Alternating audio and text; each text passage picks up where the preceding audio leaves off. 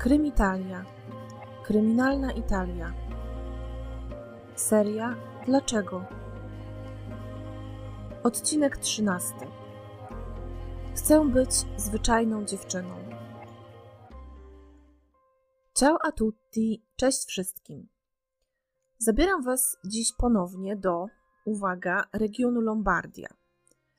Którymś z poprzednich odcinków zastanawiałam się, czy faktycznie wskaźnik przestępczości w Lombardii jest wyższy niż w innych regionach Włoch. Ktoś w komentarzach też zauważył, że być może na kanale pojawia się sporo spraw akurat stamtąd, ponieważ jest to, jak słusznie ta osoba zauważyła, najludniejszy region w Italii. Postanowiłam więc to sprawdzić.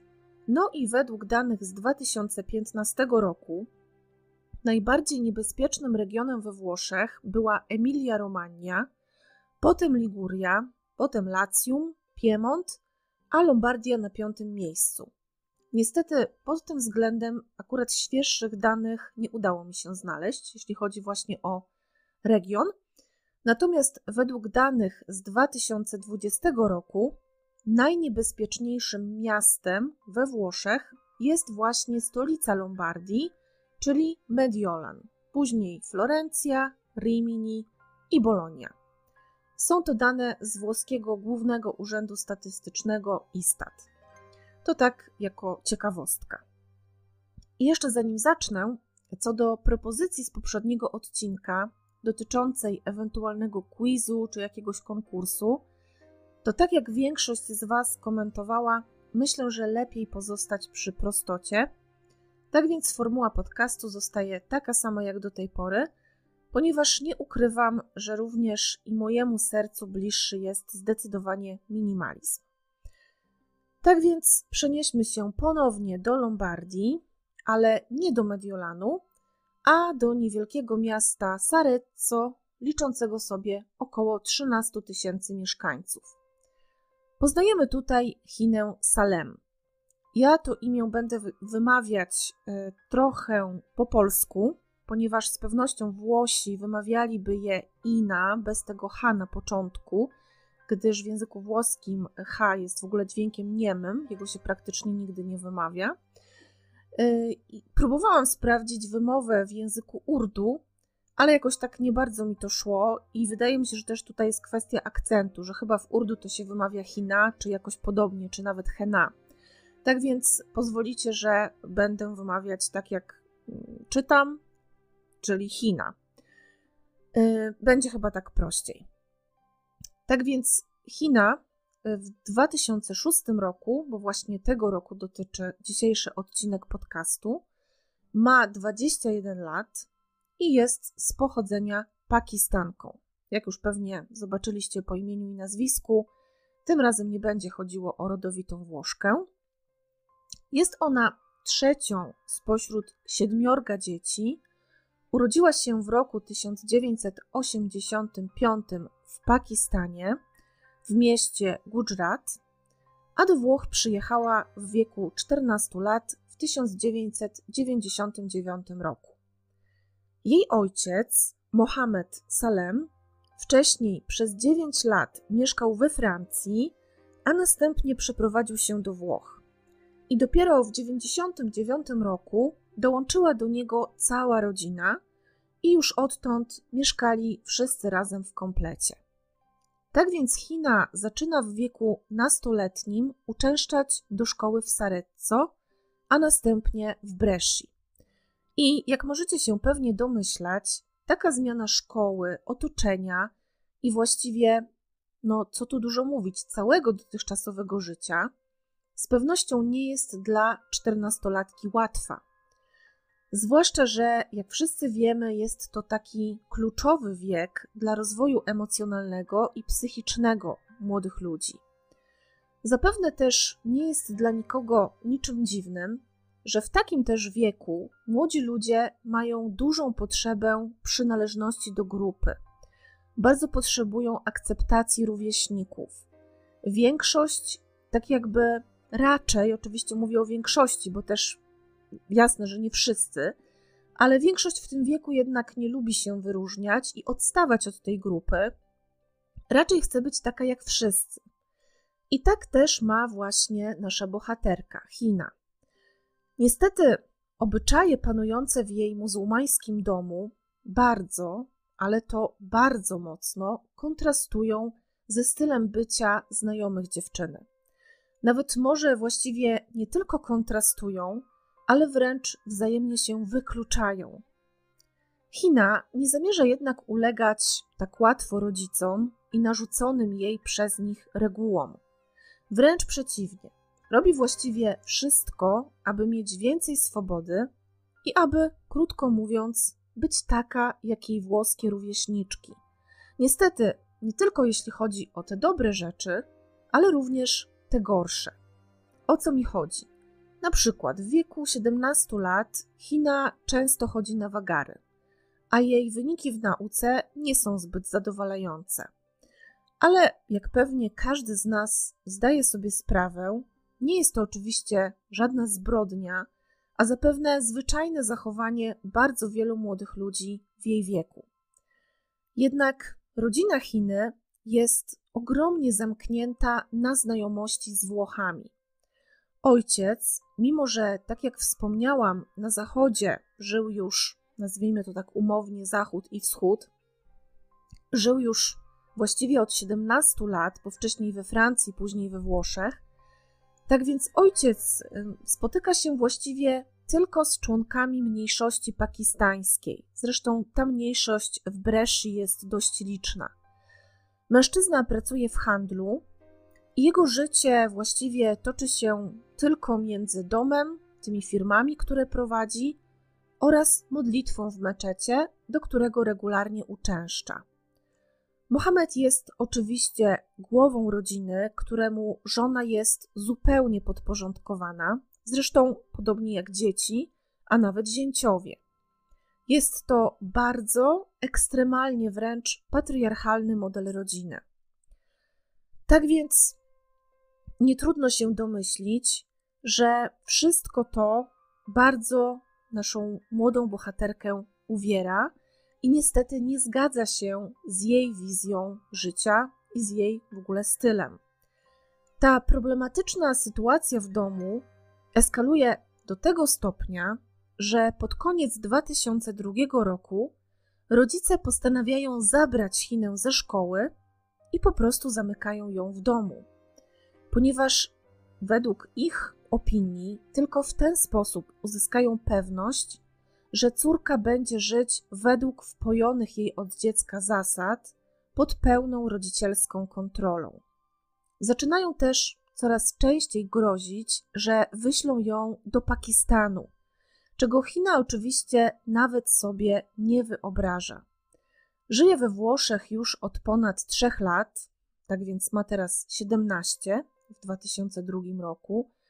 Czuje się bardzo dobrze w swoim środowisku rówieśniczym i jest przekonana, że ma inną mentalność niż jej rodzina i że nawet jeśli żyłaby w Pakistanie, to pozostanie, tak jak się to mówi stereotypowo, dziewczyną zachodu. Rodzice oczywiście zupełnie tego nie są w stanie zaakceptować. Bardzo pragną, aby córka jednak żyła w zgodzie z ich wartościami i tradycją, i to nawet w innym, zupełnie odmiennym kulturowo kraju. Rok później, w 2003, konflikt pomiędzy Chiną a rodzicami, zamiast gasnąć, narasta coraz bardziej i bardziej. Dochodzi w końcu do tego, że China ucieka z domu. Matka idzie oczywiście z tym na policję i zgłasza ucieczkę córki. No i karabinierzy bardzo szybko ją namierzają w Bresci i z powrotem odwożą do domu. Nie wiem, czy w tym momencie China ma już 18 lat, ale wydaje mi się, że jeszcze nie, jeszcze nie skończyła, ponieważ w przeciwnym razie, no jako dorosła osoba, no to raczej wbrew własnej woli nie mogłaby być chyba dostarczona z powrotem do domu, z którego uciekła. W każdym razie trzy dni później, czyli po tej ucieczce, po tym jak karabinierzy odwieźli ją do domu, 4 marca 2003 roku China zjawia się na komendzie policji. I właściwie dlaczego tam przyszła? Ano dlatego, że chce złożyć skargę na według niej nadużycia, jakich dopuszczają się względem niej rodzice. W protokole z przesłuchania Chiny z tego dnia czytamy. Od około półtora roku moja rodzina znęca się nade mną. Znoszę ciągłe poniżanie, ubliżanie i upokorzenia. Zostałam zmuszona do przerwania nauki w szkole, co nie było zgodne z moją wolą. Tak zdecydowali moi rodzice. Mój ojciec i, ma, i moja matka wściekają się na mnie, oskarżając o to, że zachowuję się jak chrześcijanka, a nie muzułmanka. Dokładnie takie słowa padają z ich ust. Zachowujesz się jak chrześcijanka, a nie muzułmanka. Obrzucają mnie obelgami, nazywają kretynką, ignorantką, niewychowaną, przeklętą idiotką. Poniżają mnie i obrażają codziennie, chcąc zmusić mnie do porzucenia zachodniego stylu bycia. Moja matka, podobnie jak reszta rodziny, ogranicza się tylko do przemocy słownej. Natomiast mój ojciec stosuje wobec mnie również przemoc fizyczną. Mogę wymienić co najmniej kilka przypadków w przeciągu ostatnich sześciu miesięcy, kiedy mój ojciec zaatakował mnie fizycznie. China zeznaje między innymi, że w lipcu 2002 roku ojciec pobił ją drewnianym kijem na oczach całej rodziny. Zadawał ciosy, gdzie popadnie, na oślep właściwie, a pozostali członkowie rodziny stali dookoła i patrzyli na to obojętnie. Mimo dotkliwych obrażeń, China nie została odwieziona do szpitala, ani też nie otrzymała żadnej pomocy. Kiedy jej ojciec dowiedział się o tym, że paliła papierosy z koleżankami, znowu pobił ją kijem, a do tego złamał jej palec. Wtedy już rodzice zawieźli ją na pogotowie, gdzie Chinie założono szynę na złamany kciuk. Natomiast na pytanie lekarza o to, jak doszło do złamania, matka odpowiedziała, że córka miała wypadek na rowerze. Rodzice też nie zabrali jej do przychodni na zdjęcie tej szyny, tylko zrobił to domowym sposobem sam jej ojciec. Dziewczyna opowiada o kolejnym epizodzie. Mimo sprzeciwów Mohameda, nadal popalała z koleżankami, i kiedy on się o tym dowiedział, oprócz tego, że znowu ją pobił, to zamknął ją również w pokoju na klucz. Zaraz po tym, jak ją zamknął, jednak wrócił z powrotem i niestety miał w ręku niewielki nóż, taki typu nóż do papieru. I tym właśnie narzędziem zadał Chinie dwie rany: jedną w przedramię, drugą w nadgarstek. E, China zeznaje, że nie pozostała wtedy bierna, broniła się bardzo mocno, wymierzając ojcu między innymi policzek i kopiąc go w części intymne. W sierpniu 2002 roku matki Chiny nie było w domu, ponieważ wyjechała, można powiedzieć, na takie krótkie wakacje do Pakistanu, do swojego rodzinnego kraju. I China opowiada, że właśnie wtedy, kiedy matki nie było w domu, którejś nocy obudził ją dotyk. Poczuła, że ktoś wkłada jej ręce pod piżamę. Skoczyła wtedy oczywiście na równe nogi i zaczęła bardzo głośno krzyczeć, i to obudziło jej siostrę, która spała w pokoju obok. I kiedy dziewczyna przyszła sprawdzić, co się stało, ojciec, bo to był oczywiście on, powiedział jej, że absolutnie nic i wyszedł z pokoju Chiny. W grudniu 2002 roku znowu doszło do kolejnej sytuacji i znowu takim zarzewiem konfliktu były papierosy. China pojechała do szpitala, w którym leżał jej młodszy brat. Nie mam informacji, z jakiego powodu był hospitalizowany, czy było to coś poważnego, ale raczej nie. W każdym razie China chciała go odwiedzić i trochę się nim zająć. No i przed szpitalem zapaliła papierosa. I też nie mam pojęcia, w jaki sposób rodzice się o tym dowiedzieli, czy po zapachu, czy ktoś im powiedział. W każdym razie, kiedy po tej wizycie w szpitalu wróciła do domu, matka, która, jak wspomniałam, do tej pory, według słów Chiny, nie stosowała przemocy fizycznej wobec niej, Tym razem jednak zmieniła te zasady i zaczęła okładać się pięściami wspólnie z jakimś tam jeszcze kuzynem Chiny. Krzyki dziewczyny usłyszała wtedy jej przyjaciółka, która zresztą mieszkała w domu obok, były sąsiadkami, no i przyszła oczywiście zapytać, co się dzieje. Ale matka Chiny wyjaśniła jej, że to tylko płakała młodsza siostra Chiny i że nic poważnego się nie stało. China opowiada dalej. Pod koniec grudnia, też 2002 roku, dochodzi do kolejnego epizodu molestowania ze strony jej ojca. Do ich domu przyjechała wtedy kuzynka z Bresci. China miała pomóc jej w lekcjach z matematyki. No i w pewnej chwili ojciec poprosił siostry Chiny, żeby wzięły kuzynkę na spacer po mieście. Ona jakoś tam zbyt często nie bywała w tej ich miejscowości, więc pretekstem było to, żeby pokazali, właśnie pokazały, bo to same dziewczyny, żeby pokazały kuzynce y, ich miasto.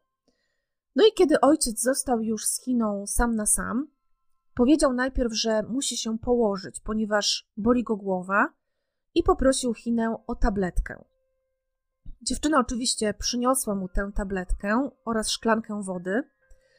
No i kiedy on połknął lekarstwo i wypił wodę, złapał Chinę za nadgarstki, tak jakby przymuszając ją, żeby usiadła na łóżku koło niego. Zaraz potem zaczął dotykać ją w miejsca intymne, jednak China i tym razem bardzo mocno i bardzo gwałtownie się broniła. Powiedziała też do niego takie słowa: Co ty w ogóle robisz? Przecież jestem twoją córką, powiem o wszystkim mamie. Na co on miał odpowiedzieć? Ona już wie. Wtedy Chinie udało się wyrwać, wybiegła szybko z domu i wpadła do pobliskiego baru. To chyba było pierwsze miejsce, które przyszło jej na myśl, być może pierwsze otwarte. I tak się złożyło, że w tym barze właśnie siedziały te jej siostry z kuzynką, ale ona o niczym im nie powiedziała. To jednak nie wszystko, co zeznaje dziewczyna, ponieważ mówi jeszcze o kolejnym epizodzie, który zdarzył się w styczniu 2003 roku. Około 15.30 rodzice wraz z rodzeństwem Chiny wyszli na spacer do parku. Ona sama nie miała ochoty iść z nimi, więc postanowiła zostać sama w domu. Jednak po około godzinie jej ojciec wrócił do domu sam, tłumacząc, że znowu bolała go głowa. Poszedł do swojego pokoju, ale po chwili zawołał ją do siebie.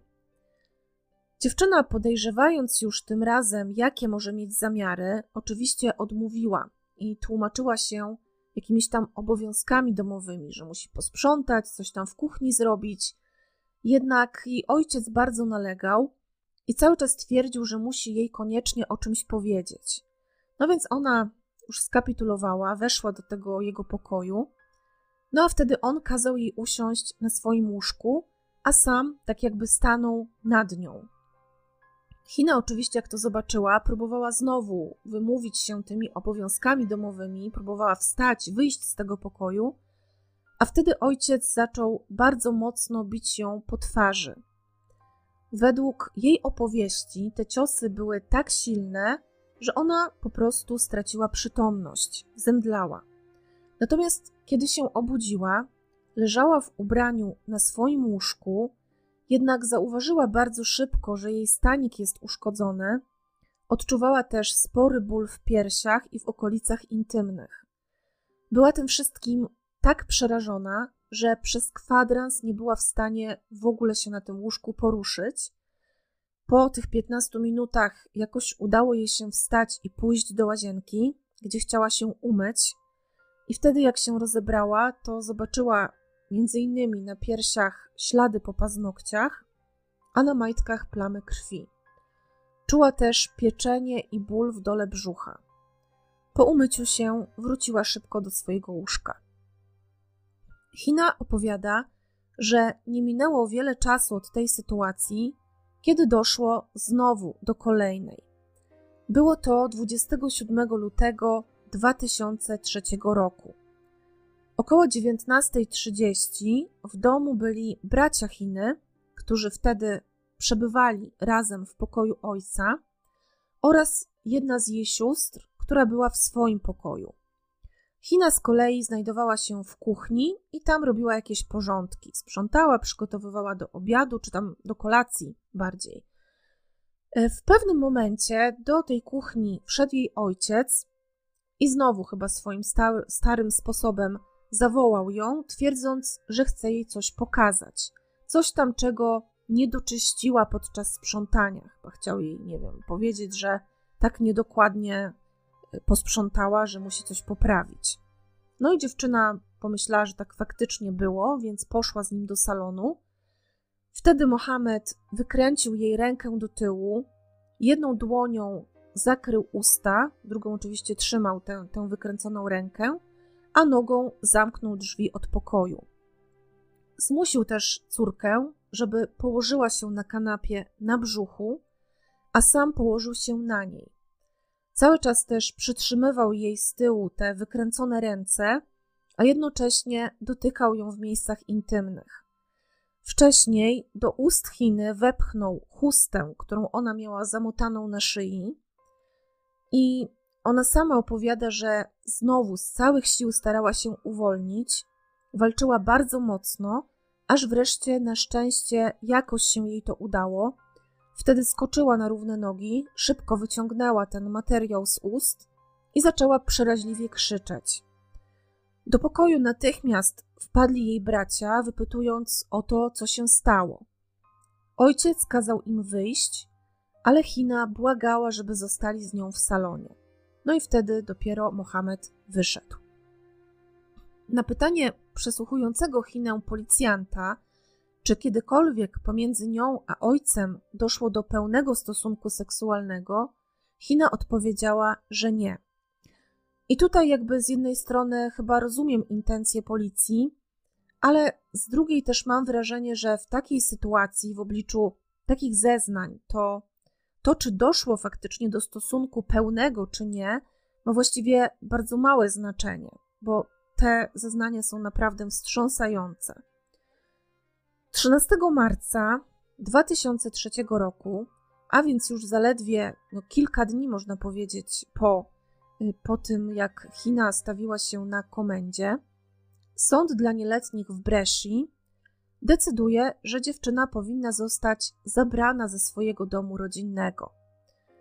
Zostaje umieszczona w czymś, co po włosku nazywa się komunita, czyli dosłownie byśmy to przetłumaczyli wspólnota, ale chodzi tu zapewne o jakiś rodzaj opieki zastępczej lub zakład opiekuńczy dla nieletnich.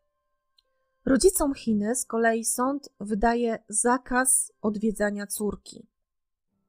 Matka Chiny, która również oczywiście zostaje przesłuchana, twierdzi, że wszelkie oskarżenia, jakie wysunęła córka przeciwko nim, są jedynie wytworem jej wyobraźni. Zeznaje, że China ma skłonność do kłamstw, a opowiedziała to wszystko tylko w jednym celu żeby uciec z domu rodzinnego. Niestety dziewczyna ostatecznie wycofuje te wszystkie oskarżenia i rodzice zostają przed sądem uniewinnieni od zarzutu molestowania i przemocy wobec córki. Jeden z przyjaciół Chiny opowiada, że dziewczyna była bardzo rozdarta wewnętrznie tuż przed wycofaniem tych zarzutów. Wszystko to bardzo przeżywała i miała nadzieję, że jeśli wszystko odwoła, to w jakiś sposób uda jej się odbudować relacje z ojcem i matką. Natomiast to, że China faktycznie była odrzucana przez rodzinę i właściwie traktowana niemalże jako powód do wstydu, wynika nie tylko z zeznań jej samej, ale też i innych osób związanych z tą sprawą. Na przykład jedna z pakistańskich znajomych matki Chiny przyszła kiedyś do ich domu, ale nie zastała właśnie swojej znajomej. Była za to wtedy tam jedna z sióstr Chiny. I w pewnym momencie, kiedy one tam sobie rozmawiały we dwie w pokoju, do pokoju weszła sama China. I ta kobieta opowie później, że zobaczyła pakistańską dziewczynę, dziewczynę o pakistańskiej urodzie, która jednak była ubrana po europejsku. I zapytała wtedy tę siostrę, kto to jest, Natomiast ona odpowiedziała, że to jej koleżanka. Tak jakby nie chciała się przyznać, że to jest jej rodzona siostra. Ale przy okazji któregoś tam kolejnego spotkania, ta, ta też ta przyjaciółka, słyszała, że China, właśnie ta dziewczyna, którą widziała wtedy wchodzącą do pokoju, słyszała, jak ona mówi do swojej matki: Mamo. No i zrozumiała wtedy, że nie jest to wcale żadna koleżanka, ale córka. Matka Chiny wtedy, kiedy zorientowała się, że ona już wie, że to jest jej córka, zaczęła ją wręcz błagać, żeby nie mówiła o tym nikomu, żeby nie mówiła, że China ubiera się po zachodniemu i że spotyka się z włoskimi chłopakami. Są więc ewidentne oznaki tego, że rodzinę naprawdę bardzo uwierał zachodni styl bycia Chiny, mimo że mieszkali już od dobrych kilku lat we Włoszech i właściwie to zamierzali tu zostać na stałe. Podczas swojego prawie dziewięciomiesięcznego pobytu w placówce opieki zastępczej, China została poddana wielu badaniom psychologicznym i testom. W opinii psychologa na temat dziewczyny czytamy: Jest energiczną nastolatką o dużym temperamencie, ale wciąż kruchej osobowości. Doświadcza pewnego rodzaju wielkiego wewnętrznego dyskomfortu, którego jednak nie jest w stanie ani jasno wytłumaczyć, ani sama zrozumieć. Ma skłonności do samookaleczeń. Opowiada o próbach samobójczych, jakie podjęła, zanim zamieszkała w ośrodku. Na jej ciele widoczne są też ślady po ranach, jakie sobie sama zadawała. Ma bardzo niską samoocenę oraz ogromną potrzebę uwagi i akceptacji. W ostatnim czasie bardzo chciała wkupić się w łaski grupy, wykazując zachowania agresywne i kompletne ignorowanie reguł panujących w ośrodku. Ma ogromną potrzebę zwracania na siebie uwagi. Bardzo źle znosi krytykę, często wybucha gniewem. Nie jest w ogóle przywiązana do swojego pochodzenia i tę kulturę postrzega jako przeszkodę w socjalizacji z włoskimi rówieśnikami. Z całych sił próbuje odciąć się od kultury swojego pochodzenia. Zaraz po przeprowadzce do Włoch obcięła swoje długie włosy, zaczęła też bardzo dokładnie, wręcz przesadnie się depilować, regularnie pali, farbuje włosy, ubiera się w stylu europejskim i bardzo dokładnie się myje tak jakby chciała rozjaśnić swój ciemny odcień skóry. Hina chciała uciec z domu, ponieważ ojciec zabraniał jej dosłownie wszystkiego. Nie mogła nawet wyjść pobiegać z koleżankami, już nie mówiąc o jakichś spotkaniach z chłopakami, imprezach, domówkach, cokolwiek. Nie potrafiła dłużej znieść tych upokorzeń i przemocy fizycznej, jakiej była regularnie poddawana. Są to oczywiście fragmenty z o wiele dłuższej opinii dotyczącej Chiny, ale myślę, że oddają one mniej więcej obraz dziewczyny, nastolatki odrzuconej przez rodzinę, jeszcze nie do końca też wpasowanej w nowe środowisko i rozpaczliwie pragnącej miłości i akceptacji otoczenia, takiej, która wie jednak doskonale, co chce dalej zrobić ze swoim życiem. Podczas pobytu w tym ośrodku wychowawcy pozwalają Chinie zadzwonić do mamy. Pamiętacie, że rodzice mieli sądowy zakaz odwiedzania jej tam. No i taka właśnie jedna z tych rozmów jest w zasadzie kompletną porażką. Matka przez telefon obwinia swoją córkę o swoją depresję, o rozbicie rodziny, oraz wstyd, jaki przez nią muszą znosić w swojej pakistańskiej społeczności.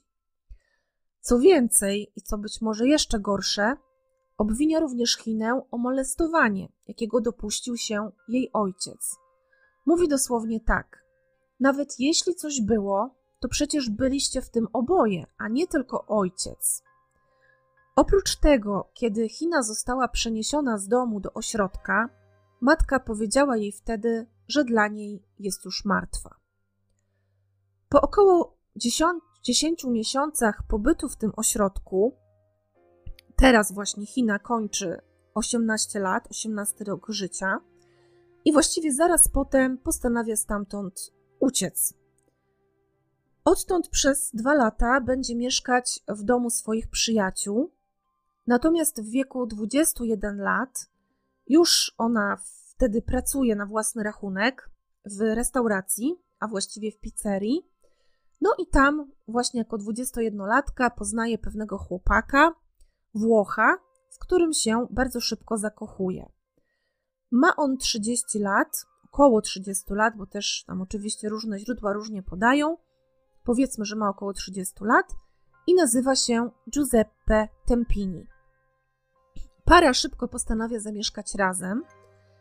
I, w ogóle, aby być z tym swoim y, wybrankiem, z chłopakiem, którego sama wybrała, w którym sama się zakochała, China musi zerwać zaręczyny z chłopakiem z Pakistanu, którego jej właśnie rodzice wybrali jej na męża już lata wcześniej, kiedy jeszcze była bardzo małą dziewczynką. China zwierza się też jednemu ze swoich przyjaciół, że wybór męża dla córki przez rodziców jest pakistańską tradycją i że zrywając z tym obyczajem, z pewnością naraża się na ogromny gniew całej rodziny, jeśli nie nawet na kary fizyczne. Jednak, jak twierdzi, mówi tak temu znajomemu, jej mama obiecała jej, że nic za to jej nie zrobią. China w nowym związku bardzo odżywa. Staje się dużo bardziej pewna siebie i przede wszystkim nie jest też już taka samotna. Oprócz tego, po niemal dwóch latach zupełnie bez kontaktu z rodziną, postanawia odnowić relacje ze wszystkimi oprócz ojca. Kiedy odwiedza swoją matkę, siostry i braci w domu, wybiera takie dni, kiedy Mohamed jest nieobecny. A przy tych rzadkich okazjach, kiedy mijają się gdzieś tam w przelocie w domu, nie zamieniają ze sobą ani jednego słowa, nawet się też nie witają, po prostu traktują się jak powietrze. Kina o tych swoich wizytach zawsze uprzedza matkę wcześniej telefonicznie. W wieku 21 lat dziewczyna zdaje się nie mieć już tego, powiedzmy, kryzysu tożsamości, który miała wcześniej, y, czyli z jednej strony nie znosiła tej swojej kultury pochodzenia, z drugiej też nie czuła się do końca Włoszką. I w tym momencie, już po tych trzech, czterech latach, wydaje się pogodzona ze swoim pochodzeniem i dokładnie wie, co chce w życiu robić dalej. Jest bardzo ładną, atrakcyjną dziewczyną o długich, ciemnych włosach. Y, mówi perfekcyjnie po włosku, tak jakby się tu urodziła.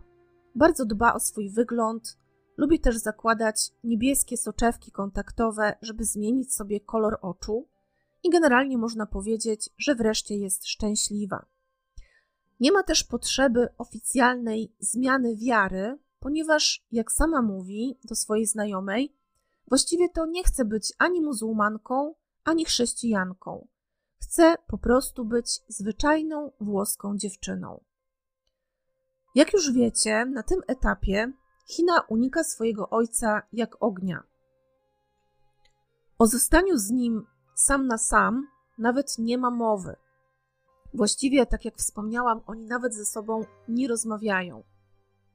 W wakacje 2006 roku rodzeństwa Chiny i jej matki nie ma we Włoszech, ponieważ wyjechali na urlop do Pakistanu. China również miała właściwie bilet y, i miała lecieć z rodziną, ale nie zdecydowała się jednak tego zrobić. Można się tylko domyślać, że być może z obawy, że nie zostanie na przykład wypuszczona z powrotem, lub że w jakiś sposób na przykład zmuszą ją do tego zaaranżowanego wcześniej małżeństwa z chłopakiem, z którym te zaręczyny na odległość też zresztą zerwała.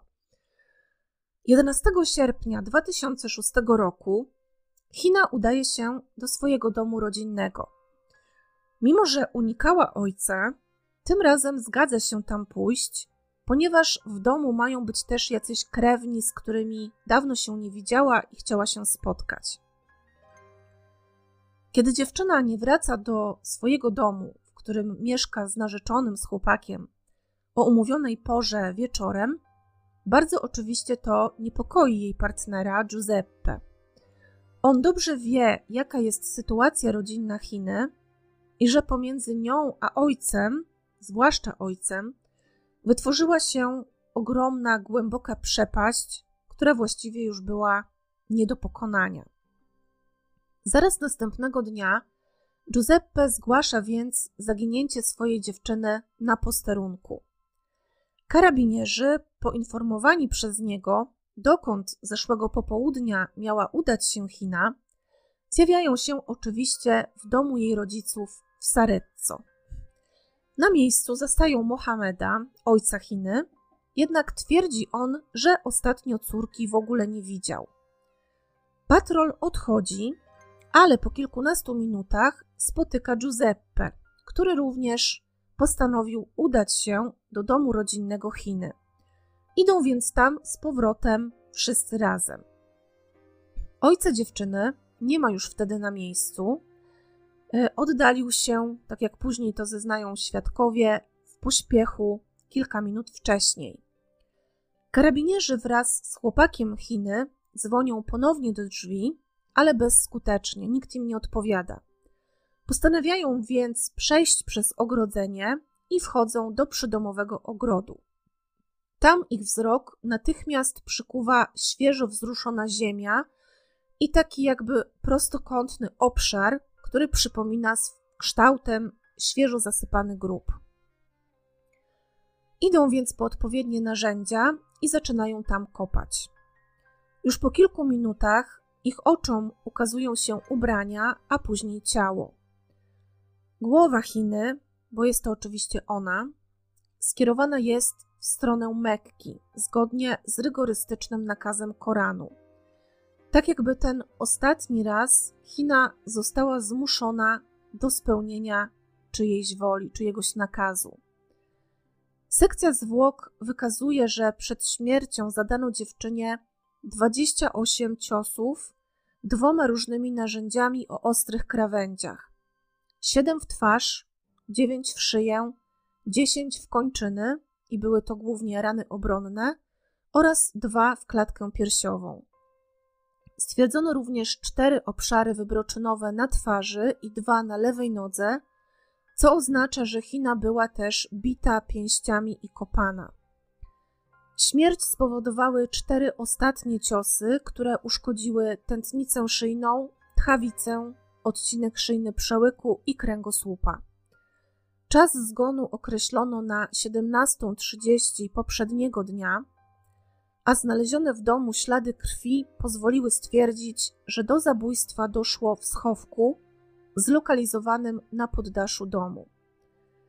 Sąsiedzi rodziny zeznają, że około 19 widzieli, jak ojciec Chiny, jego szwagier, czyli mąż siostry żony i dwóch zięciów, kopali w ogrodzie dół.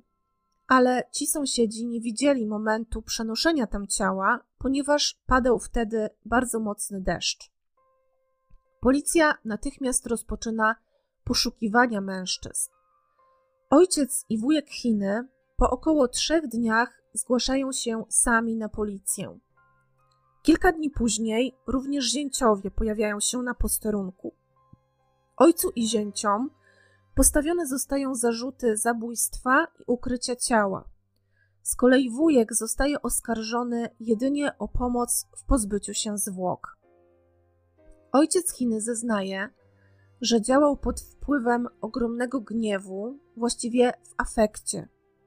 Według jego wersji China groziła mu nożem, stąd właśnie jego wściekłość i w efekcie pobicie córki i morderstwo.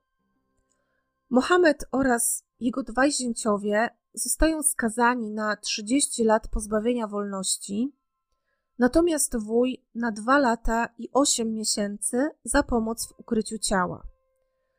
Po procesie dochodzi też do długiej batalii pomiędzy rodziną Chiny, która chciała, aby jej ciało zostało pochowane w Pakistanie, a jej chłopakiem Giuseppe, który z kolei walczył o to, żeby spoczęła ona na włoskiej ziemi.